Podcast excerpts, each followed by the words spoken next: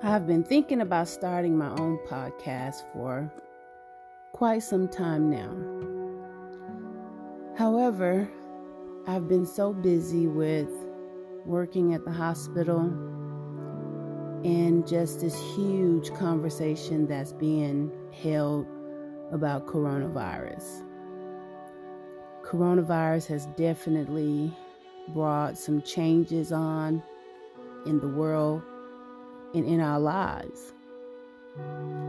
Yesterday, I had a patient say to me that people that are married to each other, they would either grow closer during this time, and many of them will divorce after this time is over.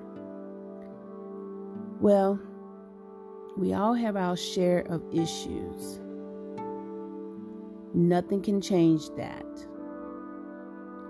Even when we have God in our lives, we will have our issues. A lot of times we think because we're praying and we're believers that life will be smooth sailing for us, and that is not the case.